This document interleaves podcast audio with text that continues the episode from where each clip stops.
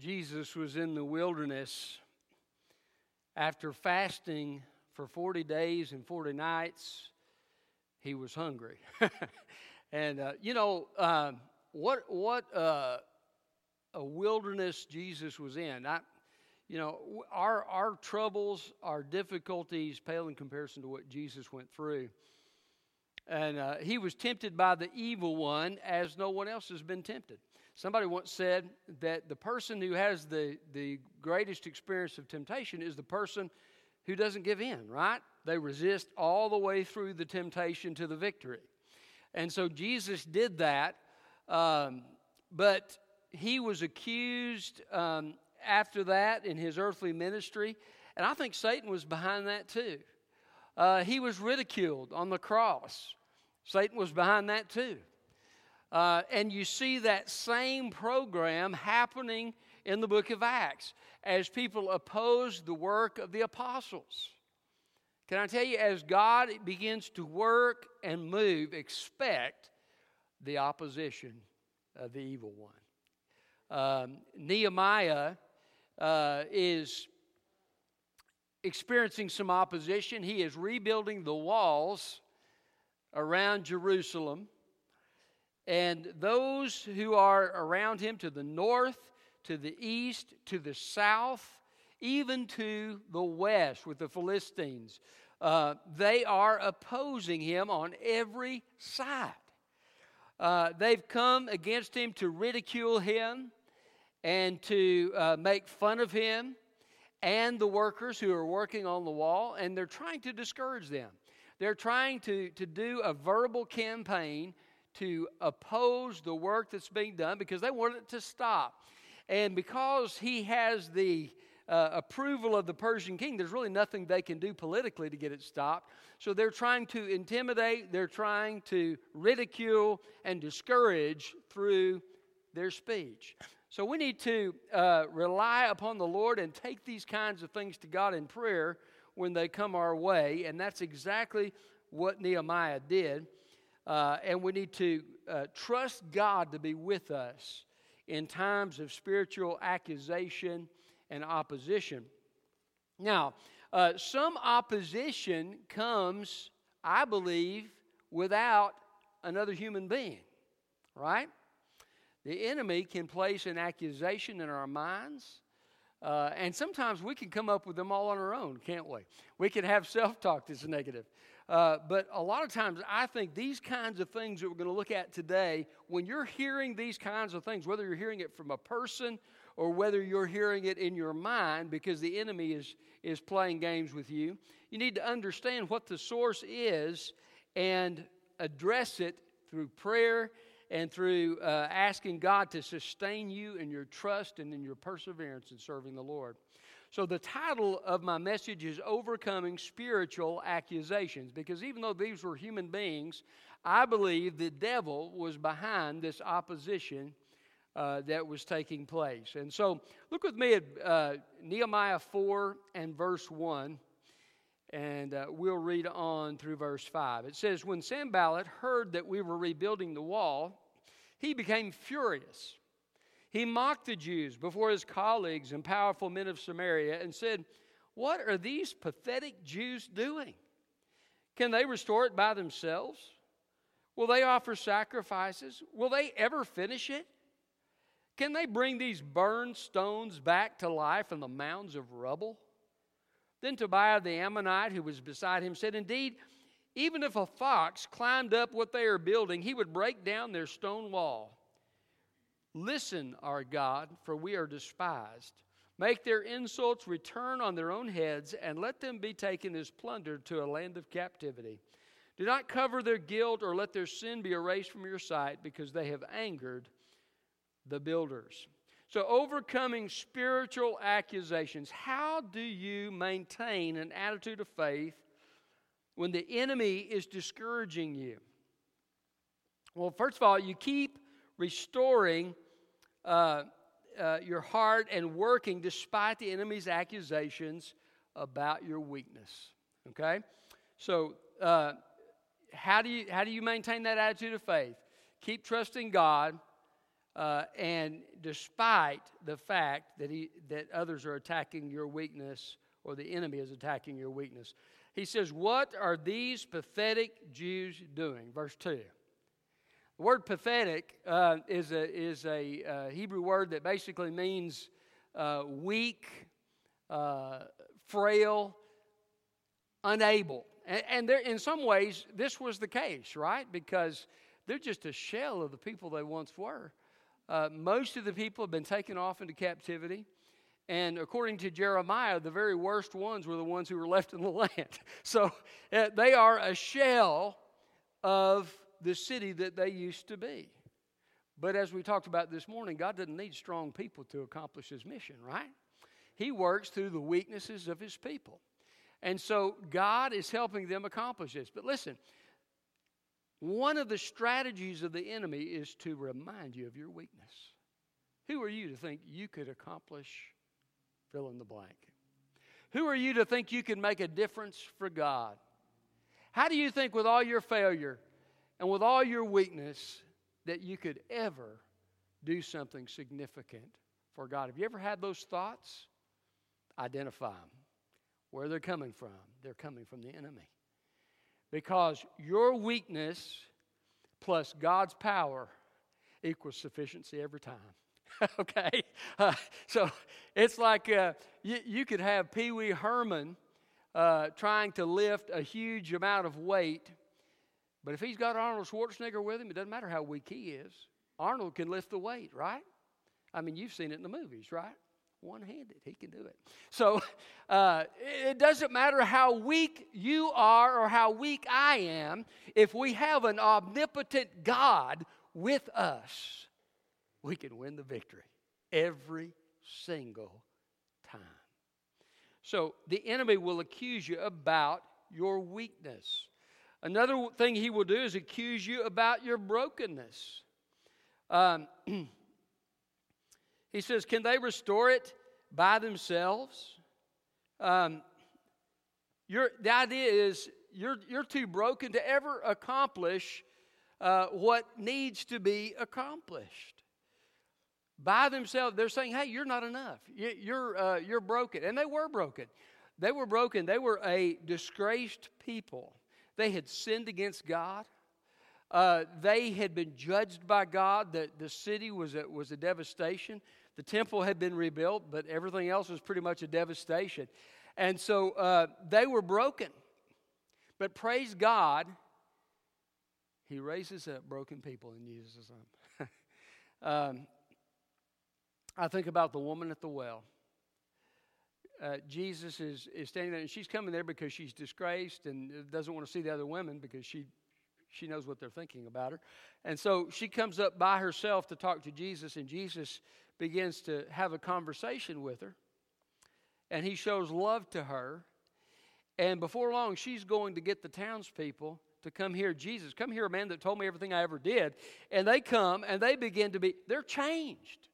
The town is changed, and this woman is changed. What about Mary Magdalene? Inhabited by seven demons. I'd say that's pretty pretty bad situation to be in, a pretty broken situation to be in. But Jesus raised her up. He set her free, and he gave her hope in a future. The demoniac was the same way, right? Uh, he's, he, he's cutting himself with stones. He's running around naked among the tombs. And uh, Jesus comes and with a word, every demon has to flee. And this demoniac is set free, and he becomes an itinerant proclaimer of what Jesus has done for him. and, uh, and God uses him. He was broken, but God lifted him up. God restored him. He's Jehovah Rapha, our healer. Uh, I praise God that He uses sinful, broken people because we all are sinful and broken. Amen. Uh, and so, um, yes, yeah, can you guys do it? I'm really? Is, is, this the best God has to work with? You bunch of uh, people with all your hang-ups. Is this the best God has? Could you do it? With Him, we can. Amen. So, uh, the enemy will accuse you about your brokenness. He'll say, You're in no shape to do this. but with our God, all things are possible. So he'll accuse us about uh, your weakness. He'll accuse you about your weakness. He'll accuse you about your brokenness. He'll accuse you about your futility. Verse 2. Will they ever will they offer sacrifices? Now you can take this one of two ways. Uh, often the prophets of God would call upon the Lord to help them in a time of, of need. And, and, and they would offer a sacrifice and they would pray and they would call upon God to work on their behalf. If you take it this way, these sacrifices are being offered in prayer to God that God would bless the process. And so, w- will they offer sacrifices? In other words, you really think your prayers are going to do any good? You ever thought that? Identify it. You know where it's coming from. It's coming from the evil one. Um, our prayers are powerful, and uh, the enemy is thwarted through the prayers of God's people. It, it's amazing what God will do as God's people pray. If we pray together, if we pray as a unified body of believers, it is amazing what God can do through the prayers of His people. Uh, we, we can see God move mountains uh, just through a little mustard seed of faith, right? Uh, so, what about the people of God as a whole praying? It, it's a powerful thing. Um, another way to take this would be that the sacrifices would be offered in celebration of the completion of the wall. In this case, they're saying, hey, what, are you really going to offer sacrifices? Come on, you and I both know you're not going to finish this wall. This is just a futile proposition. Uh, the enemy will try to discourage you and tell you that what you're doing can't be done. It's futile. You might as well just give up. You've not made any progress. You're not going to make any progress. Just give up. That's what the enemy tries to tell us. It's a futile thing for you to try to pray, for you to try to do the work of God. Why don't you quit? You ever have those thoughts? Identify it, recognize where it's coming from. Uh, and, and by the way, this is worth mentioning. Did you know the enemy can use other Christians? I'll give you a case in point. Peter says to Jesus, Jesus says the Son of Man is going to be uh, uh, crucified and he's going to be lifted up and so forth. Peter says, May, far be it from you, Lord, for this to happen. And, and he starts to argue with Jesus. And Jesus says, What? Get behind me, Satan. Now, did Jesus love Peter? Yes. Did Peter love Jesus? Yes. Was Peter a believer? Yes. But he was an instrument of the evil one. I don't think he intended to be. Sometimes the words of other people who love you can be used by the enemy to discourage you. And so, uh, recognize when you're hearing these kinds of things, recognize where it's coming from. All right, so the enemy will accuse you about your weakness, your brokenness, your futility, your slowness. Uh, my translation says, Will they ever finish it? Uh, the Hebrew literally says, Will they build it in a day? They're kind of making fun of you. You guys think you're going to really get this done? The enemy will speak in our ears and say, You're not, it's not happening quick enough. Uh, quickly enough. It's not to it's not to happen in the timetable where it needs to happen. You might as well give up. And he does everything he can to try to discourage us. And so, um, guess what? God's time is always right. There's an evangelist who used to say, The wheels of God grind exceeding slow, but they grind exceeding fine. God may have delays in our lives, and the enemy may, may accuse us and, and say, Hey, you're not getting things done. But it could be it's just not God's time. And when the time is right, God will bring the blessing. Did you know God knows what you and I can handle and what we can't? I'm glad God says no to some of my prayers because I, sometimes I don't have the sense to pray for the right thing. Um, have you ever asked for something and then years later down the road you thought, boy, I'm so glad God didn't do that? you know, uh, I, I'm grateful God didn't answer that prayer. and uh, but God, God will sometimes delay things so He can prepare us for the answer to the prayer that we're asking. And so, uh, of course, Nehemiah and the people finished the wall in record time. But uh, this, is, this is an attempt to discourage them, saying, hey, you're not making enough progress. It's, a, it's an attempt to discourage. So, um, the enemy will accuse you about your weakness, your brokenness, your futility, your slowness, your lack. Uh, verse 2 says, Can they bring these burnt stones back to life from the mountains of rubble? Uh, these limestones, um, things that they were using, Nebuchadnezzar had burned the city with fire. So some of these places were probably weakened and unusable. But there was probably a good amount of it that was still usable. But they're saying, Really? You're going to rebuild a wall from this? And I mean, if you looked around, it probably didn't look too encouraging. There was a bunch of rubble everywhere you looked. But uh, of course, God had supplied uh, materials for the building of the wall uh, to Nehemiah, as we read about earlier. And they were probably using some of these, these limestones as well. Uh, they're saying, hey, you don't have what it takes to get the job done. You don't have the resources. How are you going to get this done? This is, this is something that is being said to them to discourage them. You don't have what it takes. Have you ever had that thought come in your mind? Identify it. Okay? It's the enemy oftentimes speaking into our hearts and minds, trying to discourage us. You don't have the gift in it. Who are you to think you could serve God? You don't have the gifts. You don't have the resources. Okay? Um, I like uh, Amos. I believe it's Amos. He says, "It says I, I, I'm neither a prophet nor the son of the prophet, but God's called me to be to speak for Him." You know, uh, he says I've got no qualifications. You know, my daddy wasn't a prophet. I'm not a prophet, but God told me I needed to say something. Somebody might say, well, well, Amos, why do you think you could possibly speak for God? Uh, you don't have any credentials. Can I tell you something? God's power doesn't depend on credentials. There's nothing wrong with going to school, and I'm all for it. I, I think uh, it, it's better to study to show yourself approved unto God if you can. But uh, when I was when I was ten, and my dad surrendered to ministry, and I didn't know this at the time, but he felt so inadequate that sometimes he would spend the night in fasting and prayer, in desperation, calling out upon God. Now, I can't remember a whole lot of what he said back then, but I do remember the power. I remember God speaking to me and, and, uh, and drawing me to faith. And I mentioned this morning about coming to faith in Christ.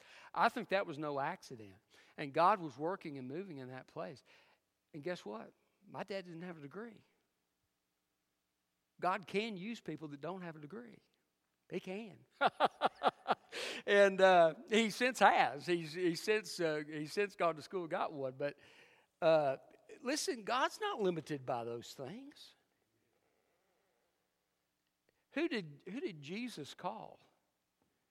Well, you know, Matthew might have had a little bit of education because he was a tax collector, but most of them were fishermen. Chances are they were not uh, advanced scholars. uh, Paul was. I mean, Paul was definitely a scholar, but but most of the disciples of Jesus were not. They were ordinary men. Uh, it, matter of fact, when they stood before the Sanhedrin in the book of Acts, the guys, the Sanhedrin, the people were, were they were shocked.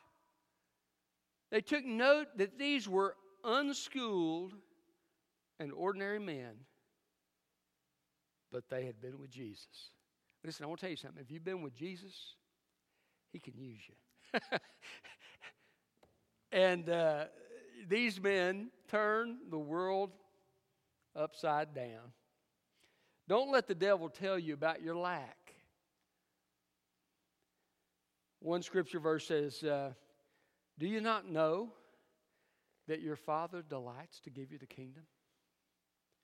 Can I tell you something? If you know Jesus Christ tonight, you're a son or a daughter of the living God who delights to give you the kingdom. as you call upon Him and you ask Him, do you think He can't provide your need? I love the story about going fishing.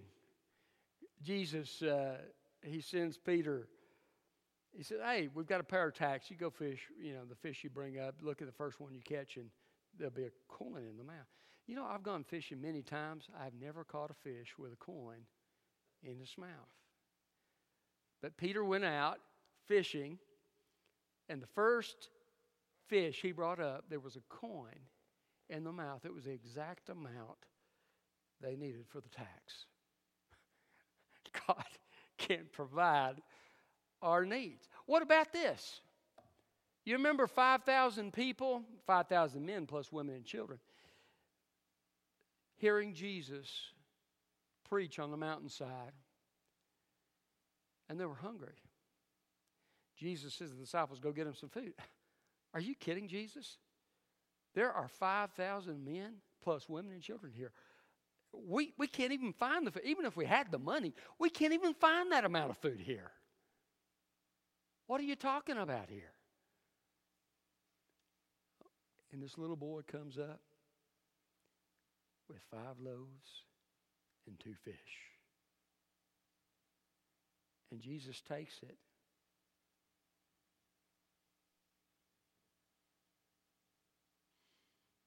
And every every last one of them eat their fill. And there are 12 baskets full left over. Listen, I'm going to tell you something. We serve a living God, He can supply our needs. Don't worry about your lack. Don't listen to the lie of the enemy that you don't have the resources and you don't have the ability to do what it takes to fulfill the calling of God upon your life. So, overcoming spiritual accusations. Well, the enemy will try to accuse you about your weakness, your brokenness, your futility, your slowness, your lack, your vulnerability. Verse 3 Then Tobiah the Ammonite, who was beside him, said, Indeed, if even a fox climbed up on what they're building, he would break down their stone wall.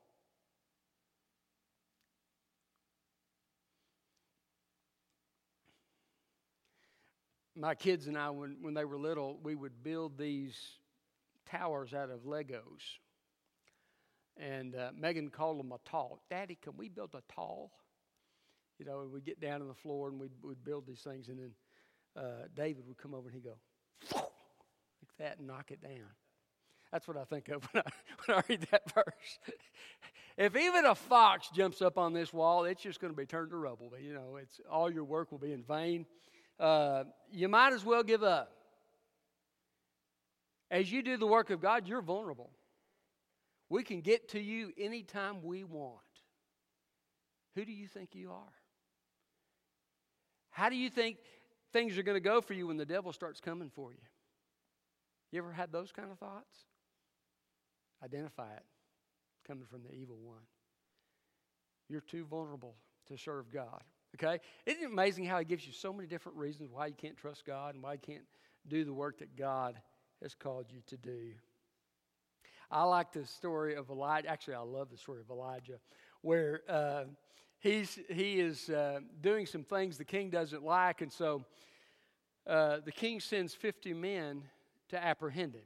First of all, that's kind of funny in and of itself. You gotta, you gotta have 50 warriors to arrest one old prophet. Okay? But he sends 50 men.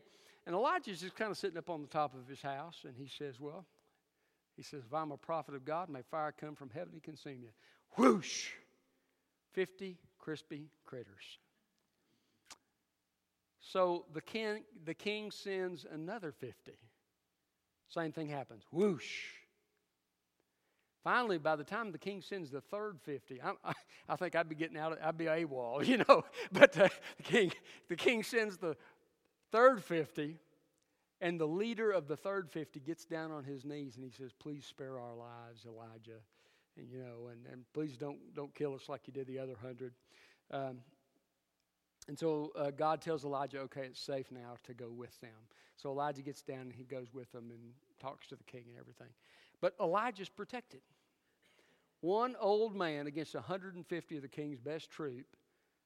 And, and who survives and thrives in the middle of it? It's Elijah. And it just shows you the great power of our God. Um, is God able to protect us? I, I remember the story of Corrie Ten Boom. She's in the Nazi concentration camp for protecting Jews and uh, hiding Jews in her home. And she said that they would get together and they would worship in the, in the, the uh, barracks where they stayed. And the guards wouldn't come in there because of all the lice. She said, We used to thank God for the lice because it meant that the soldiers would not come in and discover us. Could God use some lice to protect you? Listen, I want to tell you something. Uh, our God is creative, and he, he is able to protect his people. It's, it's amazing what he can do. Um, uh, I've had some, a couple of you have shared this story with me, and I've heard it elsewhere too, about the missionaries who um, uh, heard the drum beats of the natives who had threatened them and were fearful that they were going to come take their life in the middle of the night. And little did they know that uh, they had some people at home that were suddenly very burdened to pray for them. And they got down on their knees and they were praying for these missionaries. And the natives never attacked them. Later on, they lead the head of this tribe to Christ, and he says, uh, uh, they, and they asked him, they said, Why didn't you kill us that night that you, you, you had threatened us and you told us you were going to kill us? Why didn't you kill us? And he said, Well, he, he said, You had warriors guarding your house. She said, No, we didn't. He said, Yes, you did. They were huge warriors. And it was exactly the number of people that were praying for them was the number of warriors that were stationed around their house. I believe they were angelic warriors that God sent to protect his people. Listen, God is able to protect. And if he doesn't, we talked about Shadrach, Meshach, and Abednego last Wednesday night. But even if he doesn't, O king, we will not bow. Listen, I'm going to tell you something. If you suffer persecution for Christ, you need to rejoice because great is your reward in heaven. And you're going to be rewarded for it one day. And the reward you will get cannot comp- uh, even be compared to the, the trouble that you're having here. This trouble here is light and momentary affliction, and it's not worthy to be compared to the glory, the eternal weight of glory that is yet to come. But our God is able. We're not vulnerable. Nothing can touch us outside the permission of God, and if He permits it, He'll use it for our good. Is that not a good deal?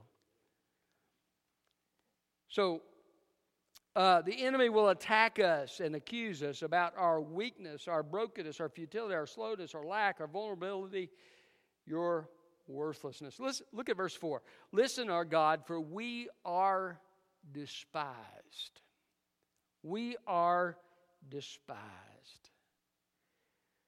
Have you ever been despised? Have you ever had somebody treat you like you're worthless? I heard James Dobson one time. Uh, he was a, a, kid and on the school bus, and he was with some older kids, and one of them said, well, "Why are you talking to us? Go over there. We don't want to talk to you." And and and he left, and he went to the to the back of the bus, and he was just shattered by it. But his dad later encouraged him. Uh, but all of us have probably had the experiences like that at one time or another where somebody despised us. Uh, the enemy will try to tell us how worthless we are how insignificant we are.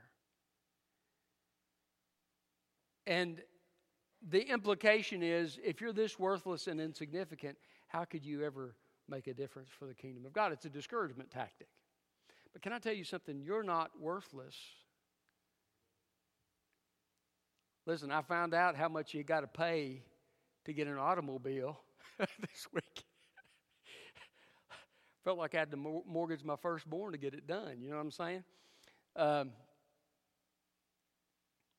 the value of something is determined by what it costs to own it, right?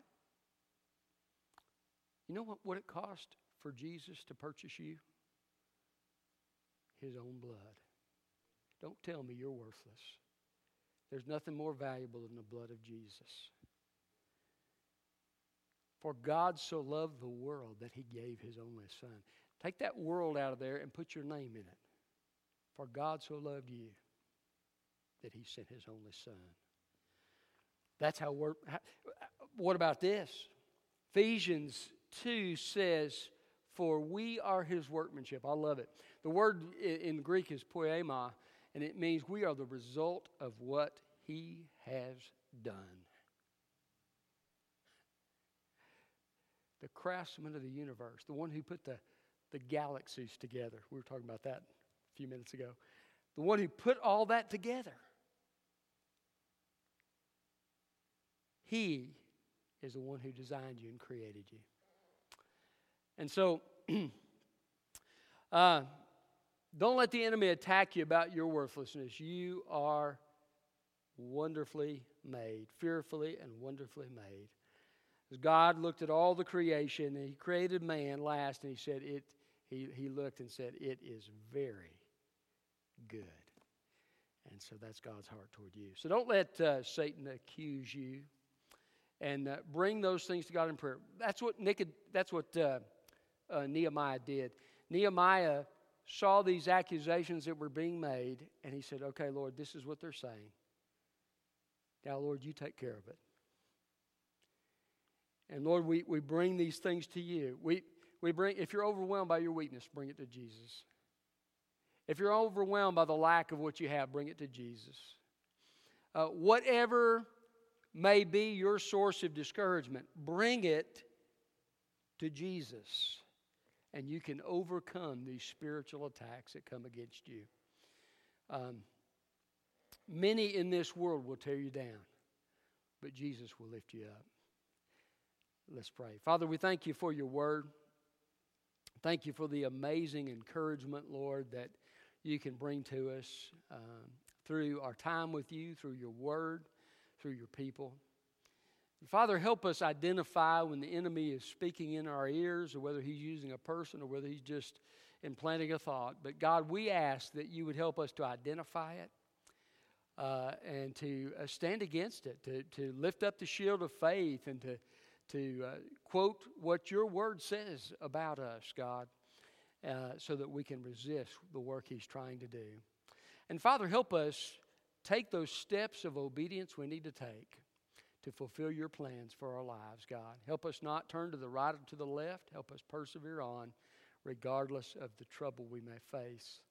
And let us do it all to the glory of our great God. And we pray it in Jesus' name. Amen. Amen.